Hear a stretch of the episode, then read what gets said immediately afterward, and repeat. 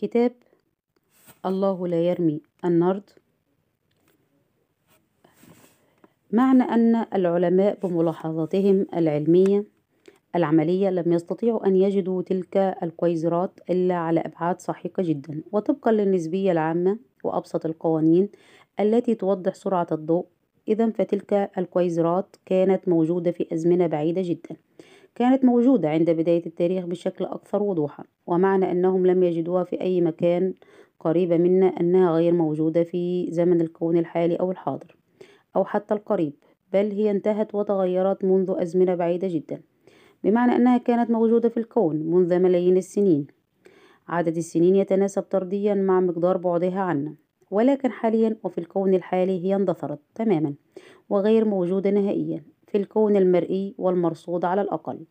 وتلك كانت أول ضربة لنظرية الحالة الثابتة، لأنها كانت تفترض في الأساس أن الكون متشابه وليس له بداية ولا نهاية، وبناء على ذلك الافتراض فإنه من المفترض أن الأجسام والظواهر الموجودة على أبعاد سحيقة في الكون ومنذ أزمنة بعيدة جدا يجب أن تكون حولنا في الكون الحالي أيضا، لابد أن تكون موجودة حرفيا في كل مكان، وذلك هو ما ثبت علميا ونظريا أنه غير صحيح، لأن الكون دائم التغير.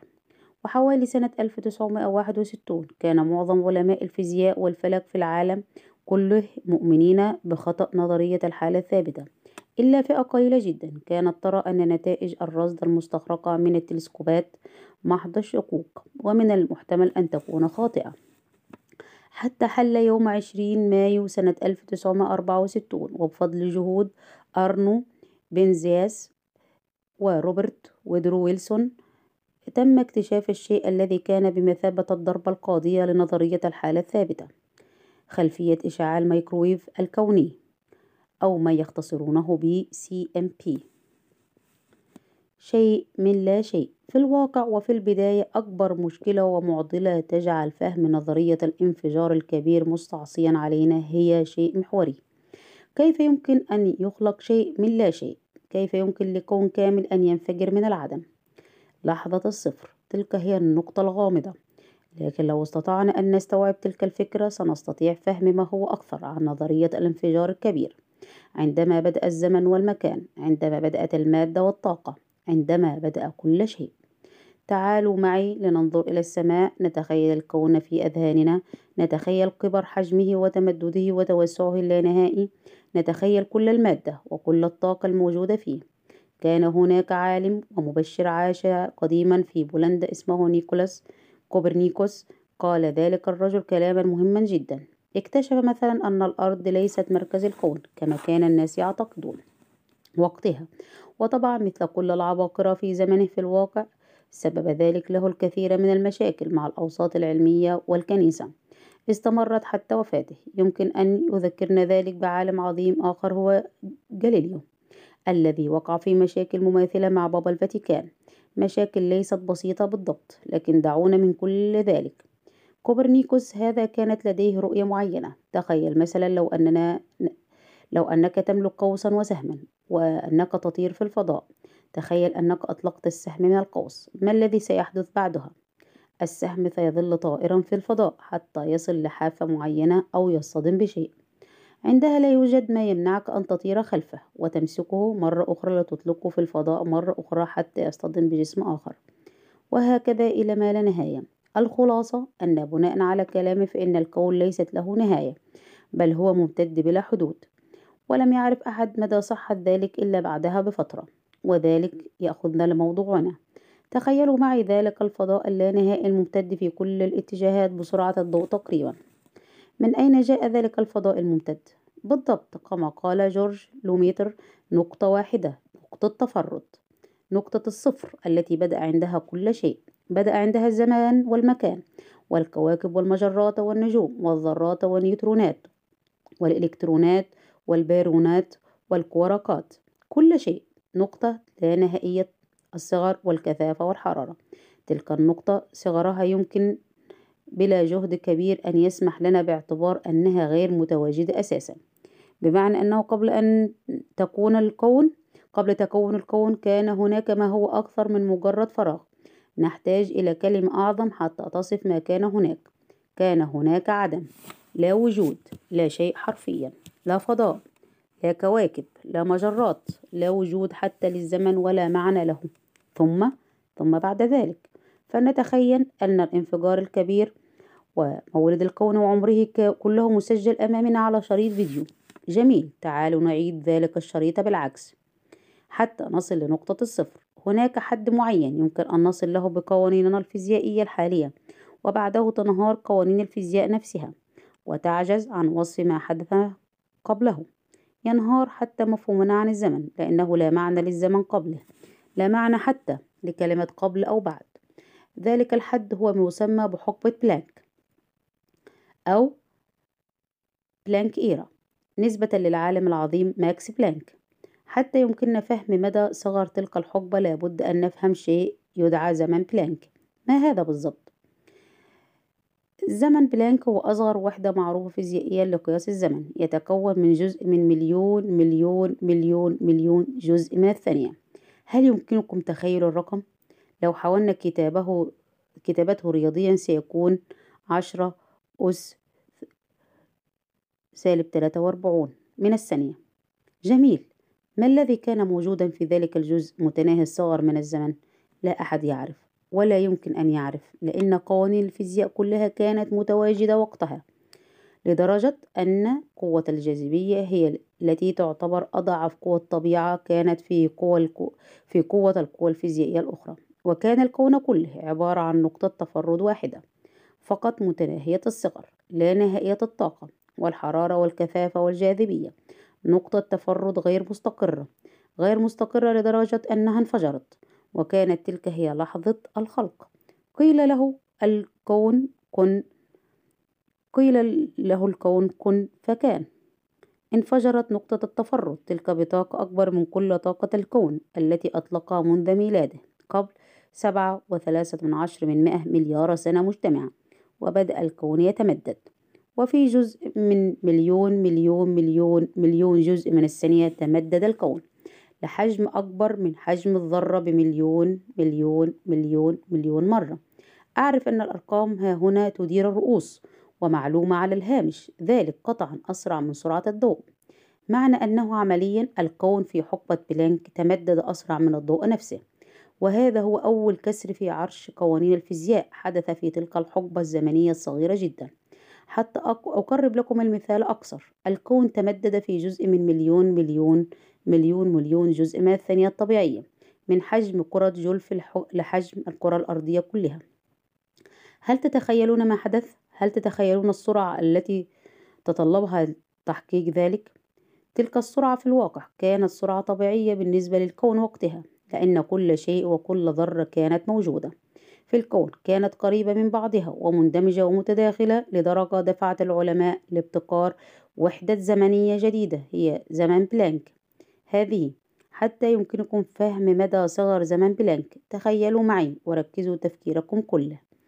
الثانية الواحدة التي تمر عليكم وأنتم جالسون تطلعون هذه الصفحات فيها عدد وحدات زمن بلانك أكثر من كل عدد الثواني الموجودة في عمر الكون كله منذ وقت الانفجار الكبير، منذ 13.7 مليار سنة.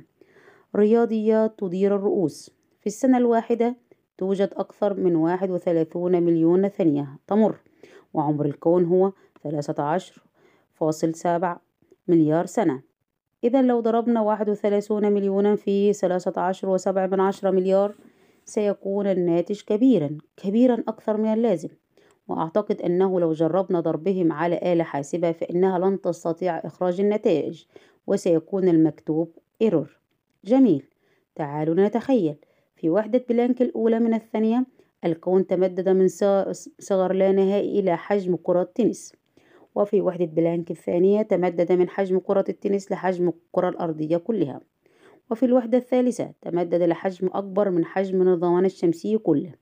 كل ذلك وما زال مجرد عاصفة صغيرة من الطاقة ذات حرارة لا نهائية، حرارة بلغت من قوتها أنها لم تكن تحوي ذرات ولا جزيئات ولا إلكترونات ولا أي أجسام، مجرد بحر من الطاقة الصافية المنصهرة على بعضها.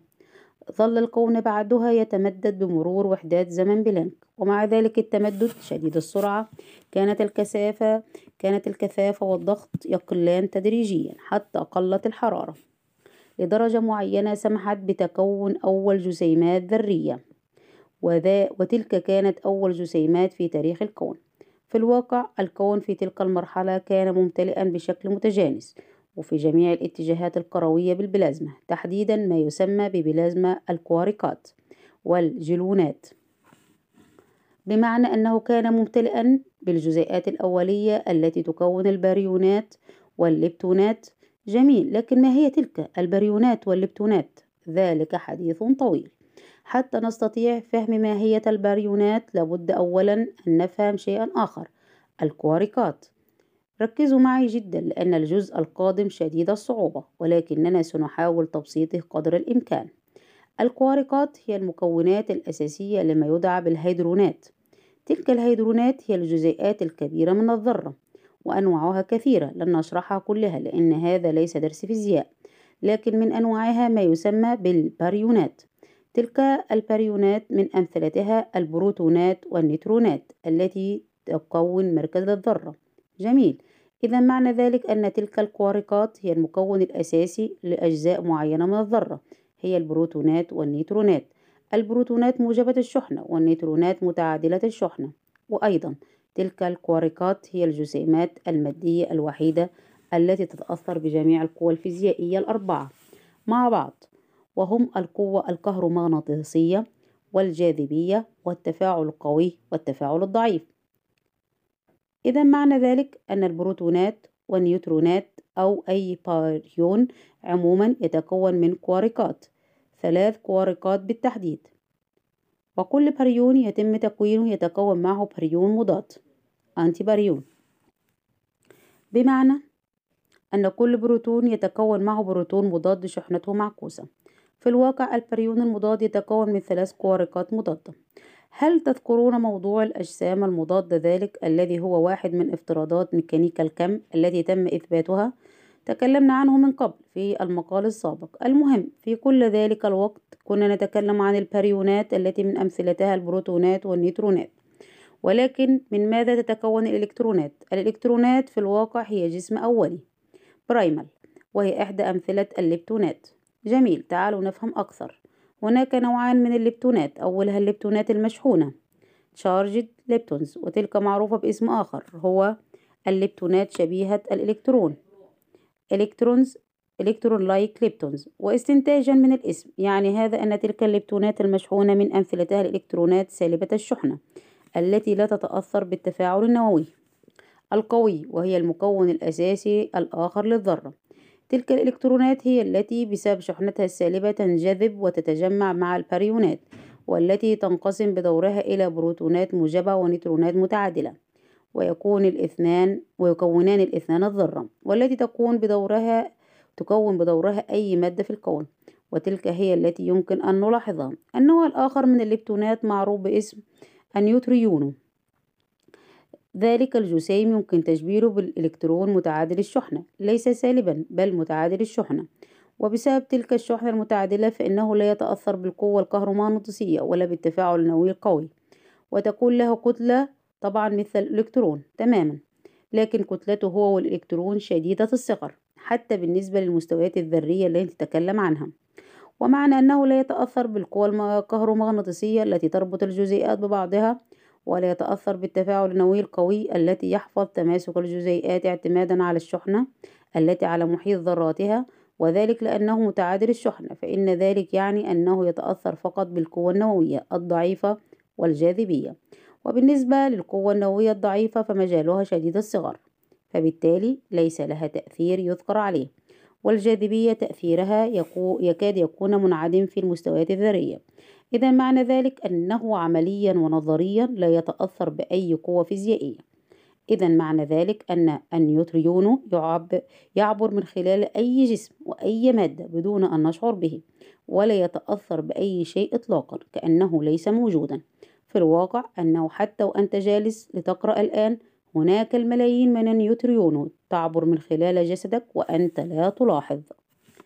ذلك النيوترينو يتكون من تفاعلات نووية وعلى الأخص الانهيار الإشعاعي الذي يحدث بداخل المفاعلات النووية العملاقة مثل الشمس مثلا. إذا معنى ذلك أن الشمس في كل ثانية تطلق علينا مليارات من النيوترينو تعبر من خلال كوكبنا وتظل مسافرة في الفضاء، لا يقدر شيء على أن يوقفها. حتى يمكنك أن تتخيل كل سنتيمتر مربع من الأرض يكون مواجها للشمس يعبر من خلاله أكثر من 65 مليار نيوترينو في الثانية الواحدة. أعرف رياضيات تدير الرؤوس، دعونا من كل هذا. المهم أن الليبتونات أيضا تكون لها ليبتونات مضادة، بمعنى أنه عند إنتاج كل ليبتون يتم إنتاج ليبتون مضاد معهم. عند تكون الإلكترون يتكون معه بوزيترون الذي هو إلكترون مضاد موجب الشحنة. فكروا في الاسم بوزيترون أو بوزيتيف ترون موجب، ولكن نيوتريون يتم إنتاجه من الطاقة، يتم إنتاج نيوتريون مضاد متعادل الشحنة أيضا. فكروا في ذلك الاسم أيضا نيوترينو متعادل. عقولكم ذابت من التفكير صحيح. أهنئكم لو استطعتم فهم ما شرحناه هنا، لأنه يعتبر أساس الفيزياء الجسيمية أو دون الذرية، والتي تعتبر من أصعب فروع الفيزياء وأكثرها تعقيدا. المهم قد شرحنا كل هذا حتى يمكننا أن نصل مع بعض الاستنتاج أن كل جسيم من الذرة تم إنتاجه من الطاقة التي تواجدت للحظة الانفجار الكبير، تم إنتاج جسيم مضاد معهم، وما كان يحدث بعد ذلك هو أن الجسيمين يتصادمان مع بعضهما ويتلاشيان تماما، مثل تلك الحسبة الرياضية البسيطة 1 - (-1) = 0. إذا معنى ذلك أنه في الحقبة الأولية من زمن الكون أو حقبة بلانك كانت الطاقة اللانهائية وقتها تنتج تلك الباريونات والليبتونات بشكل لا نهائي صحيح. ومعنى أنه يتم إنتاج باريونات وليبتونات أنه بالتأكيد يتم إنتاج باريونات وليبتونات مضادة معها بنفس العدد في نفس الوقت. إذا طبقا لذلك وبحسبة فيزيائية ورياضية بسيطة كل تلك الأجسام والأجسام المضادة ستنجذب لبعضها وتنفجر وتتلاشى في نفس ذات اللحظة التي ستولد فيها. إذا معنى ذلك بالتالي أنه لم تكن تلك الجسيمات الذرية ستتواجد من الأساس لو كانت قوانين الفيزياء صحيحة في هذه الحالة. إذا في المادة لم تكن لتتكون بشكلها الحالي، لم يكن ذلك الكون بذراته ونجومه وكواكبه وأقماره ليكون موجودا الآن. إذا فهناك شيء لا نفهمه بالضبط، هناك حلقة مفقودة. انتهى التسجيل.